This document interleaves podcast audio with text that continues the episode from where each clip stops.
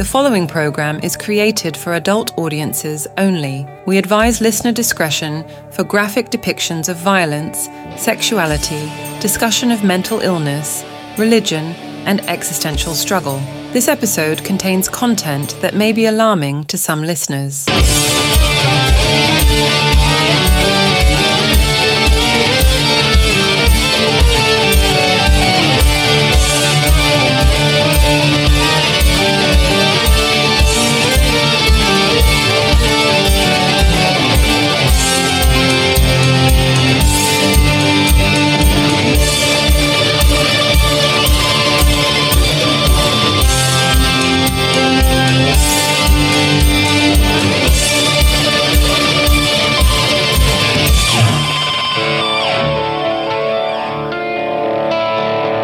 Welcome to Riddled with Mystery, the bizarre true crime podcast that questions the reality you know, disassembles the puzzle, and reassembles it from a new perspective with vital, untrodden evidence. Here is your host, veteran private detective Simon Belmont. This is Season 1, Episode 1 of Riddled with Mystery, The Seven Devils Murder House, entitled The Night It Happened. I am your host, Simon Belmont. Join me for this six part series as we re examine this case from its gruesome beginning to the ending judgment when the echo of the slamming gavel rattled society's bones. This season, we dive into the horrific events that took place at the Seven Devils Murder House. This case was antithetic, and I warn sensitive listeners that some rather intense material is coming your way. It's all true, sadly, but was there more to the story than the prosecution and the accusers led the general public to believe? However, new details have emerged with recently uncovered, never before released testimony from the murderer herself, who, after serving her sentence, has vanished completely. But not before your very own inquisitive and extremely skeptical host had the opportunity to sit within just a few feet of the accused, uncovering a different side of the story that no person could have ever predicted. And it all led to a moment that still to this day blows my mind. We start with the very strange and unexplainable disappearance of a young child and end with numerous families suffering and fearing for their own lives. The subject matter is exceedingly unsettling, and the results of my investigation only make the overall narrative even more perplexing and disturbing. In 2005, a three year old went missing from a mountain town home. At first, all evidence pointed towards abduction. As the investigation continued, law enforcement was led to believe that foul play might have been involved and the child had not been abducted at all. Weeks into the investigation, the missing child was found, but the way she was discovered only added more head shaking mystery to this story. Of her admission, and frankly, a lot of omissions, the mother of the child pleaded guilty to murder and was sentenced to prison.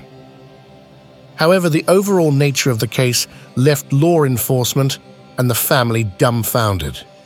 There were so many unexplained events that took place that the mother would not have even been convicted if she had not come forward questionably, taking claim to a crime that nearly two decades later she would deny committing. 18 years later in 2023, and still to this day, many of those lingering questions are left unanswered in the scientific sense. This case baffled medical examiners, law enforcement, forensics, and even an anthropologist involved in the investigation.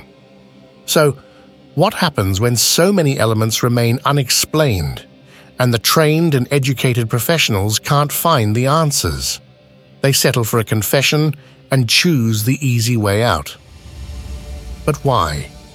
Because the alternative would have been something our judicial system is not only ill prepared to handle, but hypocritically closed off to the idea entirely.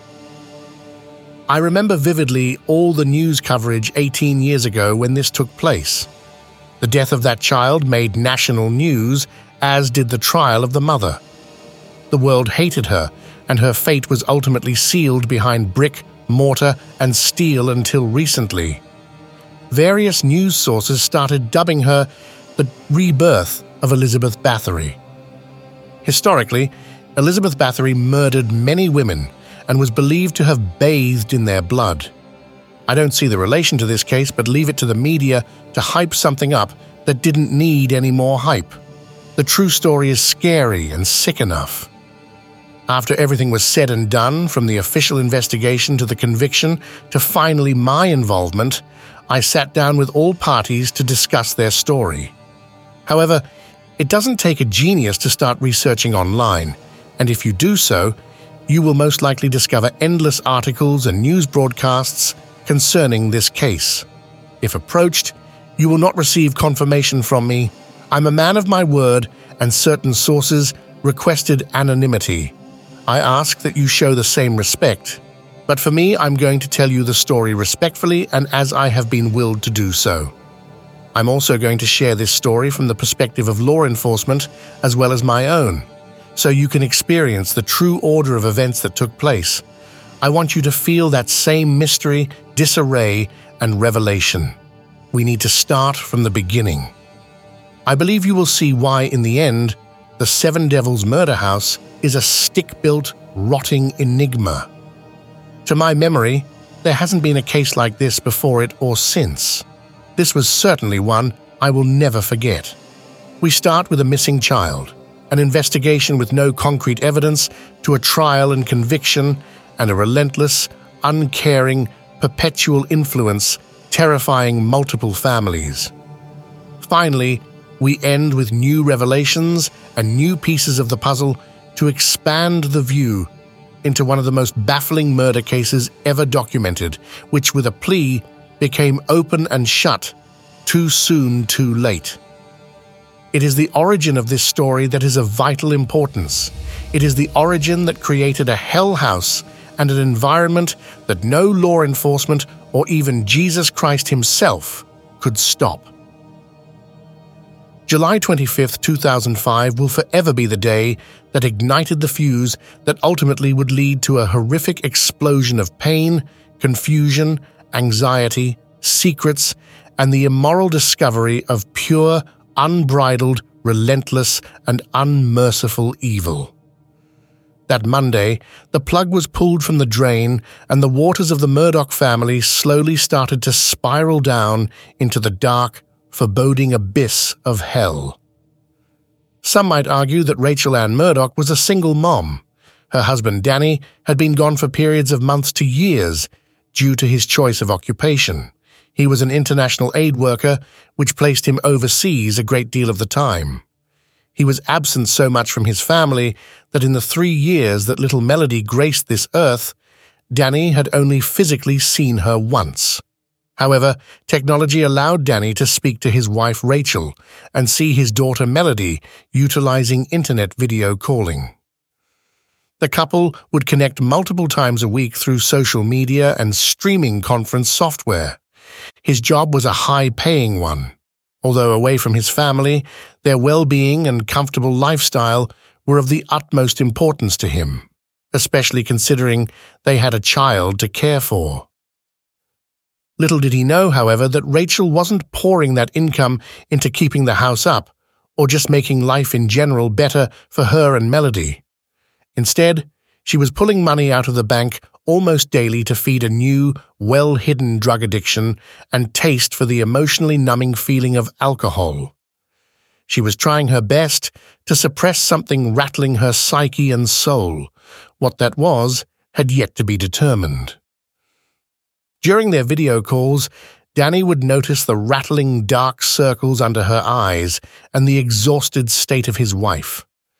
He described her demeanor as paranoid, he added that her eyes were constantly moving and darting around the room as if she were looking for or waiting for something to happen.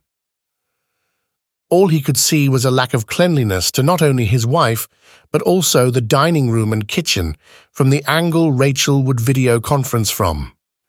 He suspected that the remainder of the house was lacking in cleanliness as well, based on what he could see from the web camera. She would video call him from a laptop sitting on the dining room table. From that angle, Danny could see a neglected kitchen with a sink full of dishes, empty dry goods boxes and cans, and other trash covering the counters, as well as piles of clothes lining the floor. But he would ultimately not probe or prod about her consistent melancholy, derelict, and paranoid state. Mr. Murdoch would dismiss it as simply being the result of a lonely mother caring for their daughter.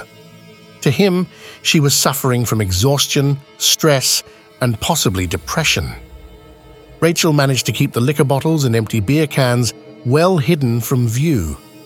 That at least tells you she was conscious enough to keep secrets and show a level of deceit. This, of course, is a very common and expected behavior of an addict. What once you were, you are no more. The addiction and drugs take you over creating an alternate version of yourself. That version isn't generally liked or trusted. If you weren't a liar before, you are now. And you almost always act on things opposite of the sober mind you once had. Coincidentally, the same could be said for demonic possession. Whether it be drug addiction or demonic possession, you become the puppet being puppeteered by another uncontrollable force. Demons are master manipulators and so are addicts. Their goal is to feed uncontrollable inner desires at any cost. Never once did he consider the possibility of substance abuse. The drug and alcohol usage were completely out of character for Rachel, according to her family and even her husband. There was something that sparked the need to numb the world around her. In retrospect, after what happened, I am certain Danny was and still is dealing with an immeasurable amount of guilt. The signs were all right there in front of him each time he spoke with his wife. But how could one truly have known, considering his wife's solitary lifestyle of caring for a toddler came as such a fitting answer for her appearance and behavior? More to come, my inquisitive listeners. Riddled with mystery, we'll be right back after a word from our sponsor. This episode is brought to you by The Comic Book Room, your one stop shop for vintage and rare collectible toys. With over 35,000 comics, collector cards, Funko Pop, and Stan Lee signed memorabilia, The Comic Book Room is the place to find DC, Dark Horse, and Marvel Comics, Star Wars, G.I. Joe, Pokemon, Masters of the Universe, Ninja Turtles, Marvel Legends, Transformers, and so much more. Visit them at 1909 Lejeune Boulevard, Jacksonville, North Carolina, and follow them on TikTok at The Comic Book Room. This is Simon Belmont. Riddled with Mystery relies on you, our cherished listeners, for donations to keep the program available. If you are able, please donate to the show today. Any contribution is greatly appreciated. Thank you from myself and the producers behind the scenes at the Riddled with Mystery podcast. We now return to Riddled with Mystery and your host, Simon Belmont. That Monday in July was just like any other day for the young mother. She would wake around five in the morning to a crying and hungry child. She would also awake to withdrawal pains and a craving of her own for the substances that had now become so much a part of her lifestyle. Her morning was spent feeding her daughter's hunger as well as her own thirst and dangerous appetite. After caring for her child Melody, Rachel would video conference her husband and then spend the rest of her day glued to the television while playing video games. In between breaks from gaming, Melody would be tended to with more feedings, diaper changes, and baths. For the most part, the three year old spent most of her day in the nursery's crib. Even though her mother's head was somewhere else, or somebody else, the child was cared for responsibly. That evening, Rachel was wearing her headset with a built in microphone, chatting with fellow video gamers while they played together across the internet. Little did she know while this was going on, something unexpected and alarming was happening to her daughter just a few rooms away. Unfortunately, she could hear nothing but the game she was playing and her friends cheering through their headphones.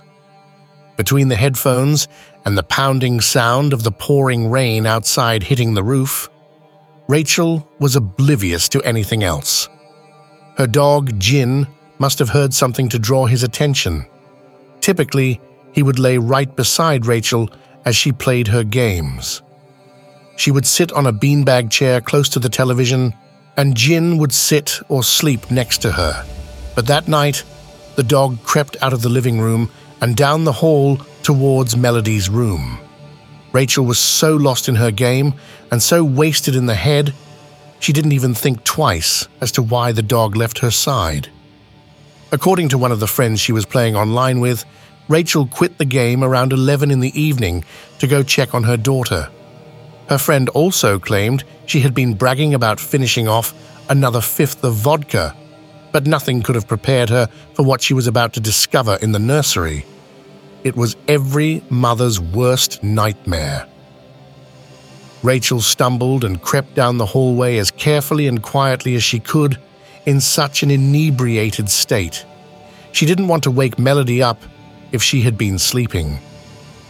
Rachel arrived at the door to the nursery and noticed immediately she could not hear her child crying, whimpering, talking, or making those adorable sounds we've all come to know and love.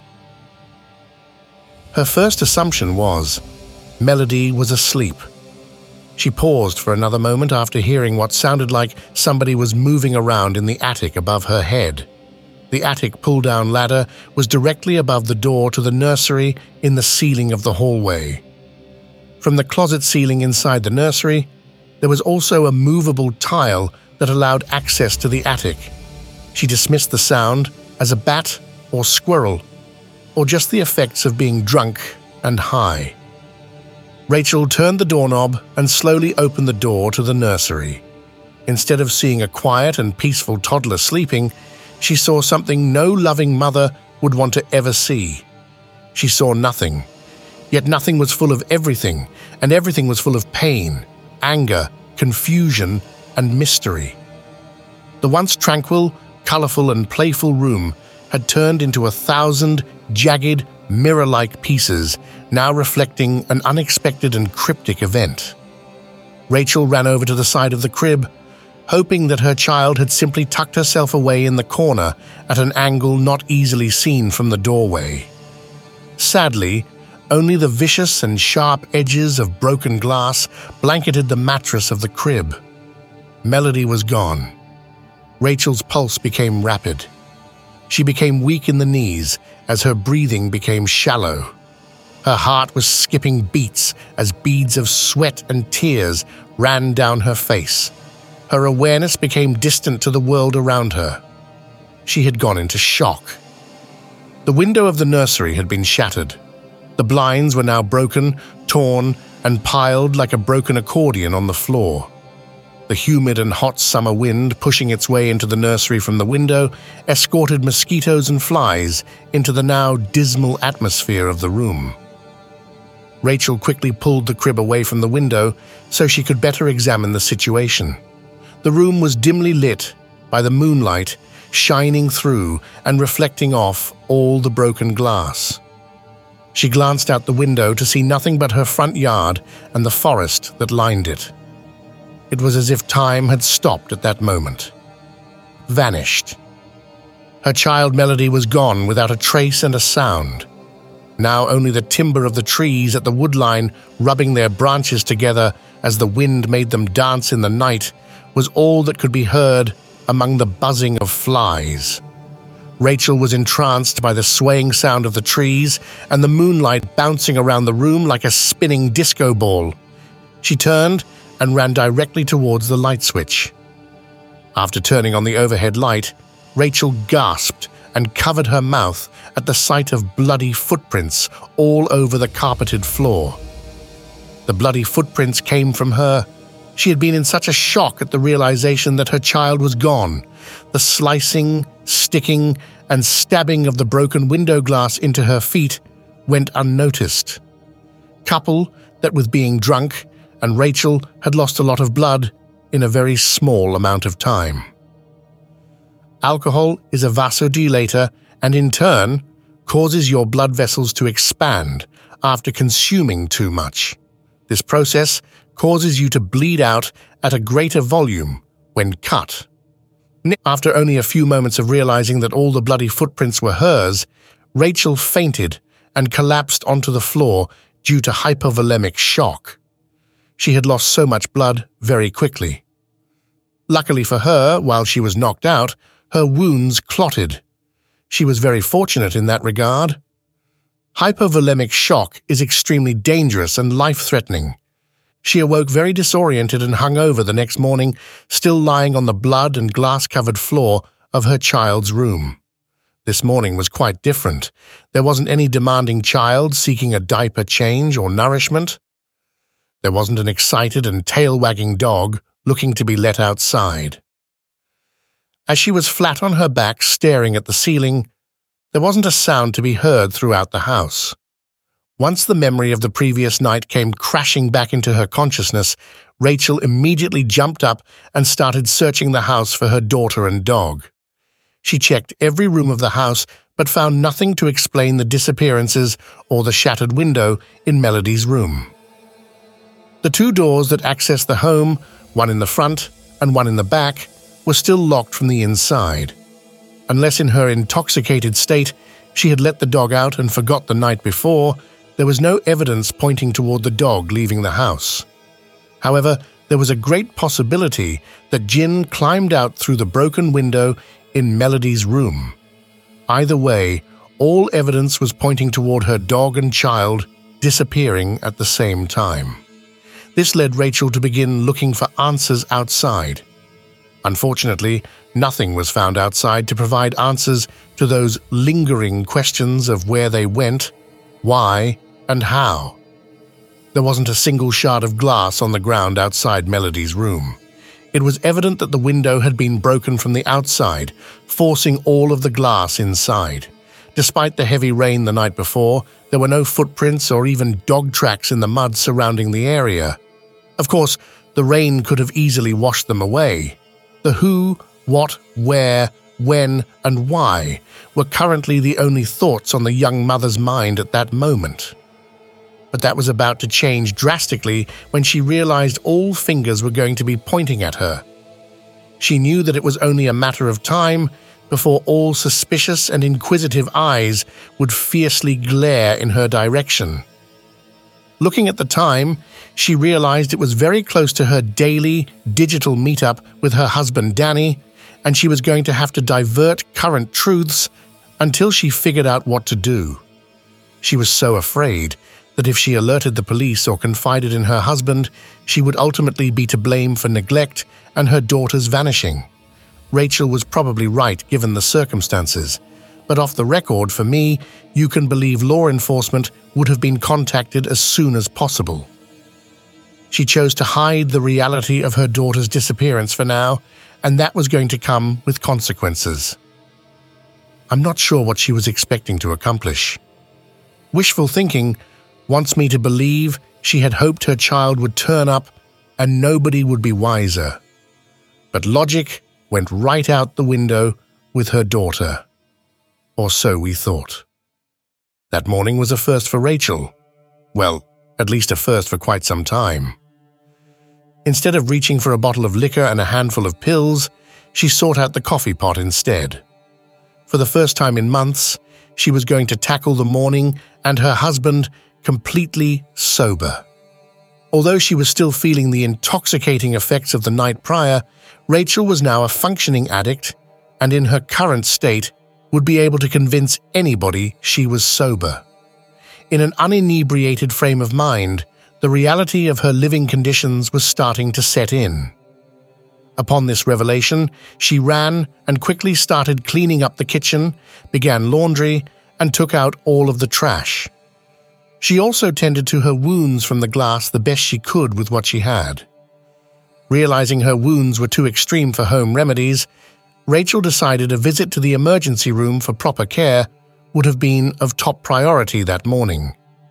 She also knew a believable story needed to be concocted to explain the incident and, more importantly, prevent any sort of drug testing. The last thing she wanted or needed was to have medical records documenting her intense and overindulging of mind altering substances. She knew the alcohol still heavily riding on her every breath would be a dead giveaway. There was no way to hide that. So she developed a story wrapped around having one too many drinks with her friends, which resulted in accidentally and carelessly knocking over a glass picture frame. Rachel would then state she had stumbled over the glass, resulting in the cutting of her feet. She figured with the nurses and doctors focused on her wounds and accepting the alcohol story, nobody would be considering illegal substance abuse. Right as she was finishing cleaning herself up and preparing to take a drive to the local hospital, Rachel's attention was taken by a familiar sound. Like clockwork, the sound of her laptop receiving a video call echoed through the house and right on time. Before answering, she took a moment to gather herself and consider the coming conversation. How was she going to explain to Danny that he could not see his daughter? Reluctantly, she answered the call. What happened during that conversation with her husband Danny? Find out in the next entry of Riddled with Mystery, the Seven Devils Murder House Episode 2, entitled Daddy's Girl. I am Simon Belmont, your investigative host of this bizarre true crime podcast. Thank you for listening. On the next episode of Riddled with Mystery, the Seven Devils Murder House, your host Simon Belmont reveals Rachel's phone conversation with her husband Danny. As the plot thickens, secrets become exposed the whereabouts of Jin the dog is discovered, and an unexpected knock at the Murdochs' front door drastically changes the narrative as Rachel begins her upstream swim into a bloody river of deceit.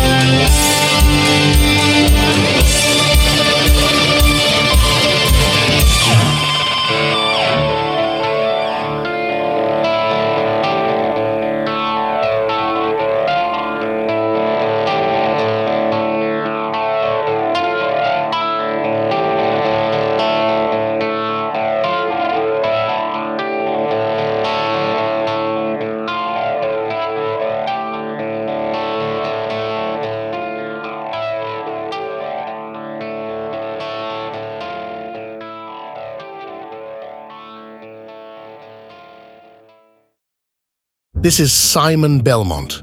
Riddled with Mystery relies on you, our cherished listeners, for donations to keep the program available. If you are able, please donate to the show today. Any contribution is greatly appreciated. Thank you from myself and the producers behind the scenes at the Riddled with Mystery podcast.